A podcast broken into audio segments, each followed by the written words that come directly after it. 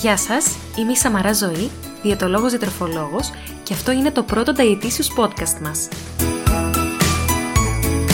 Μια σειρά από σύντομα επεισόδια podcast που θα σας κρατήσουν συντροφιά από 1 έως 24 Δεκεμβρίου. Επειδή τα Χριστούγεννα είναι η αγαπημένη μου γιορτή, αποφάσισα να περάσουμε αυτές τις 24 ημέρες μαζί, μιλώντας για το αγαπημένο μου θέμα, δηλαδή για τη διατροφή. Ελπίζω να τα βρείτε ενδιαφέροντα. Γεια σας και καλώς ήρθατε στο 19ο επεισόδιο του Dietitious Podcast μας. Στο σημερινό επεισόδιο, όπως βλέπετε και από τον τίτλο, θα μιλήσουμε για το φούσκωμα. Γιατί νιώθω συνέχεια φούσκωμα; Αρχικά να πω ότι αυτό το επεισόδιο και το φούσκωμα δεν νομίζω ότι αφορά όλους από εσάς, αλλά είναι μια μεγάλη μερίδα του κόσμου που ξεκινάνε την ημέρα τους με επίπεδη κοιλιά, όσο επίπεδη κοιλιά μπορεί να έχει κάποιος, και στο τέλος της ημέρας να νιώθουν πως δεν τους χωράει το ίδιο παντελόνι που το πρωί τους ήταν άνετο. Δηλαδή νιώθουν πως στο τέλος της ημέρας έχουν υπερβολικά μεγάλο φούσκωμα που δεν σχετίζεται απαραίτητα με την ποσότητα της τροφής που έχουν καταναλώσει μέσα στη μέρα. Δεν δικαιολογείται, αδικαιολόγητα. Ποιες λοιπόν μπορεί να είναι οι αιτίες; Πρώτον, μπορεί να υπάρχει σύνδρομο ευέρεθη του εντέρου ή αλλιώς, όπως λεγόταν πιο συχνά παλιά, σπαστική κολίτιδα. Αυτή είναι μια λειτουργική διαταραχή του εντέρου και σας παραπέμπω σε ένα παλαιότερο podcast που έχουμε κάνει με τον συνάδελφο Χρήστο Βίχα, που αναλύουμε διεξοδικά τις αιτίες και τι μπορούμε να κάνουμε για καλύτερη διαχείρισή του. Οπότε, τα άτομα που έχουν σύνδρομο ευέρεθη του εντέρου μπορεί να έχουν μια μεγαλύτερη ευαισθησία σε κάποια συστατικά κάποιων τροφών και έτσι να καταλήγουν να έχουν μεγαλύτερο φούσκωμα. Υπάρχουν και άλλες αιτίες που επιδεινώνουν την κατάσταση σύνδρομο ευερέθηση του εντέρου. Η τροφή είναι μία από τις αιτίες. Αν υποψιάζεστε ότι είναι πολύ άσχημο το φουσκωμά σας, πολύ συχνό το φουσκωμά σας, γιατί είστε και με αλλαγές στις κενώσεις κτλ, κτλ. Καλό θα ήταν να επισκεφτείτε έναν γαστροεντερολόγο για να σας λύσει την απορία για το αν ή όχι πάσχετε από σύνδρομο ευέρεθηση του εντέρου. Δεύτερη βασική αιτία είναι ότι καταναλώνετε πολλά αεριούχα ποτά, δηλαδή ποτά με ανθρακικό, αναψυκτικά. Αυτά τα ποτά, το αναψυκτικό συγκεκριμένα, συγκεντρώνει αέρια στο έντερο με αποτέλεσμα το φούσκωμα και αέρια επίσης. Οπότε, αν θεωρείτε ότι καταναλώνετε πολύ συχνά Αναψυκτικά, καλό θα ήταν να μειώσετε τη συχνότητα κατανάλωσής τους. Τρίτη αιτία είναι η συχνή και υψηλή κατανάλωση τσίχλας και καραμέλας. Οι τσίχλες και καραμέλες έχουν συνήθως πολυόλες που είναι κάποια συστατικά που συγκεντρώνουν αέρια και νερό στο έντερο με αποτέλεσμα να μας προκαλέσουν φουσκώματα και επίσης οδηγούν σε αυξημένη κατάποση αέρα μέσω της συνεχούς μάσησης. Οπότε θέλουμε μικρή κατανάλωση τσίχλας και καραμέλες μέσα στην ημέρα, καλό θα ήταν να μην υπερβαίνετε την μία με δύο ανά ημέρα.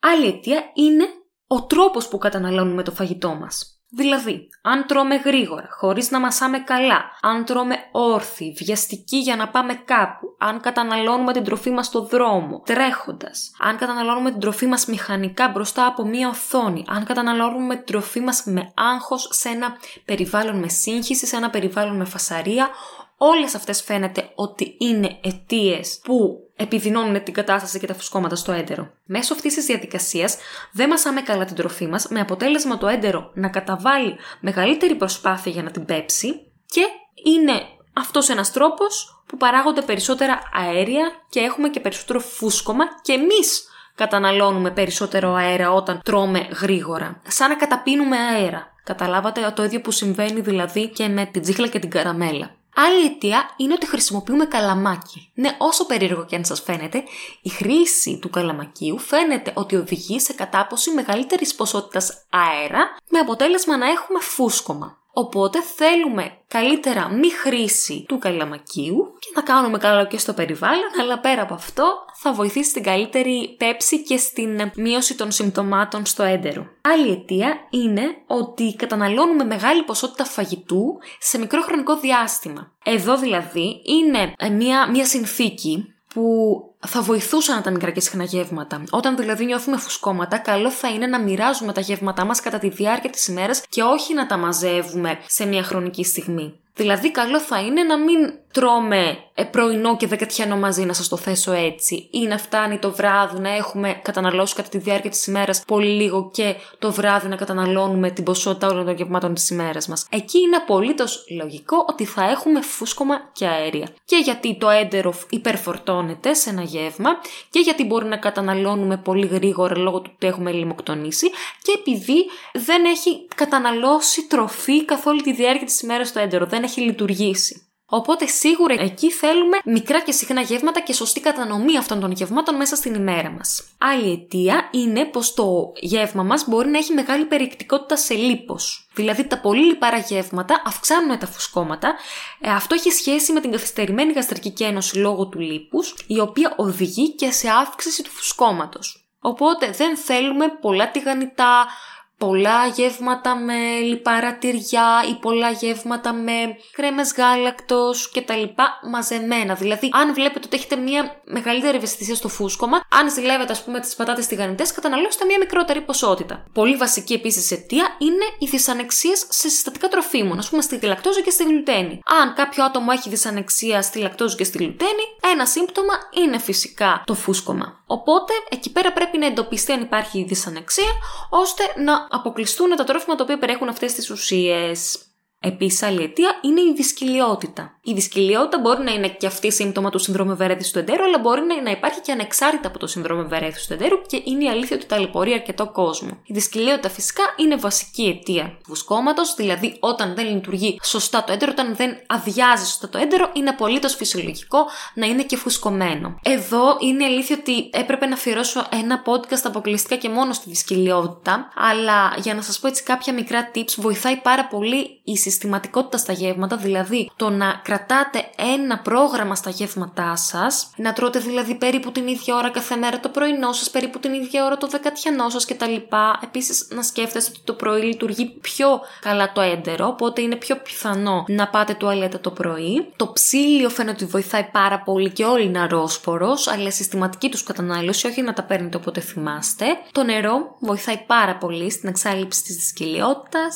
Φυσικά επίσης βοηθάνε οι φυτικές ίνες, βοηθάει η άσκηση βοηθάνε τα δαμάσκηνα, οπότε καλό θα ήταν λίγο να εντάξετε και να αλλάξετε κάποια πράγματα στη διατροφή σας. Αυτά νομίζω είναι τα πιο βασικά. Άλλη μια αιτία μπορούσε να είναι η διαταραχή της μικροχλωρίδας του εντέρου, η οποία πάλι μπορεί να είναι και μια αιτία του συνδρόμου ευερέθησης του εντέρου, χωρίς να έχει θελευκανθεί πλήρως, αλλά σχετίζεται. Ωστόσο αυτό δεν μπορεί να αποδειχθεί κάπως, δηλαδή να σας δώσω ένα παράδειγμα, μπορεί να έχετε φούσκωμα μετά από μια λίμωξη του γαστρεντερικού ή μια, μια γαστρεντερίτιδα. Απλά. Ναι, εκεί μπορεί να έχετε φουσκώματα γιατί μπορεί να έχει διαταραχθεί η μικροχλωρίδα του εντέρου. Επίσης μπορεί να έχετε ε, φουσκώματα μετά από αγωγή με αντιβίωση που πάλι είναι ένας παράγοντας που διαταράσσει τη μικροχλωρίδα του εντέρου. Αλλά εκεί πέρα δεν μπορεί να γίνει κάπως διάγνωση, δεν μπορείτε να κάνετε κάποιο τεστ για να το διαγνώσετε. Εκεί συστήνεται η λήψη προβιωτικού για ένα διάστημα, ας πούμε για περίπου ένα μήνα, το παίρνετε και αν βλέπετε ότι σας βοηθάει, το συνεχίζετε. Αν βλέπετε ότι δεν σας βοηθάει, το σταματάτε.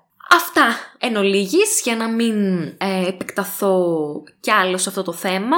Ξέρω ότι απασχολεί πολύ κόσμο, έχει πάρα πολλές αιτίες, δεν είναι μόνο μία αιτία. Οπότε δείτε λίγο αυτά τα πραγματάκια που είπαμε σήμερα και δείτε τι μπορεί να κάνετε λάθος. Εγώ, σαν μία λύση όλων των αιτιών, σαν κάτι μικρό που μπορείτε να κάνετε, αλλά πάρα πολύ ουσιαστικό, είναι να κρατάτε πρόγραμμα γευμάτων μέσα στην ημέρα. Είναι αυτό που θα σας βοηθήσει ουσιαστικά στο θέμα του φουσκώματος. Δηλαδή αυτό που σας είπα να κάνετε μικρά και συχνά γεύματα μέσα στην ημέρα και να τρώτε περίπου τις ίδιες ώρες κάθε μέρα. Και φυσικά η άσκηση που είναι σωτήρια, όχι υπερβολική άσκηση, μέτριας έντασης άσκηση, φαίνεται ότι βοηθάει πάρα πολύ. Ελπίζω να σας άρεσε το σημερινό επεισόδιο του Dietitious Podcast μας και να σας φάνηκε βοηθητικό. Μπορείτε να ακούτε τα podcast μας στο Spotify, Apple Podcasts, Google Podcasts και γενικά σε όλες σχεδόν τις πλατφόρμες podcast. Μπορείτε να με βρίσκετε στο Instagram στο παπάκι Dietitious κάτω παύλα Sam και εμείς θα τα πούμε αύριο με ένα επόμενο επεισόδιο του Dietitious Podcast μας. Γεια σας!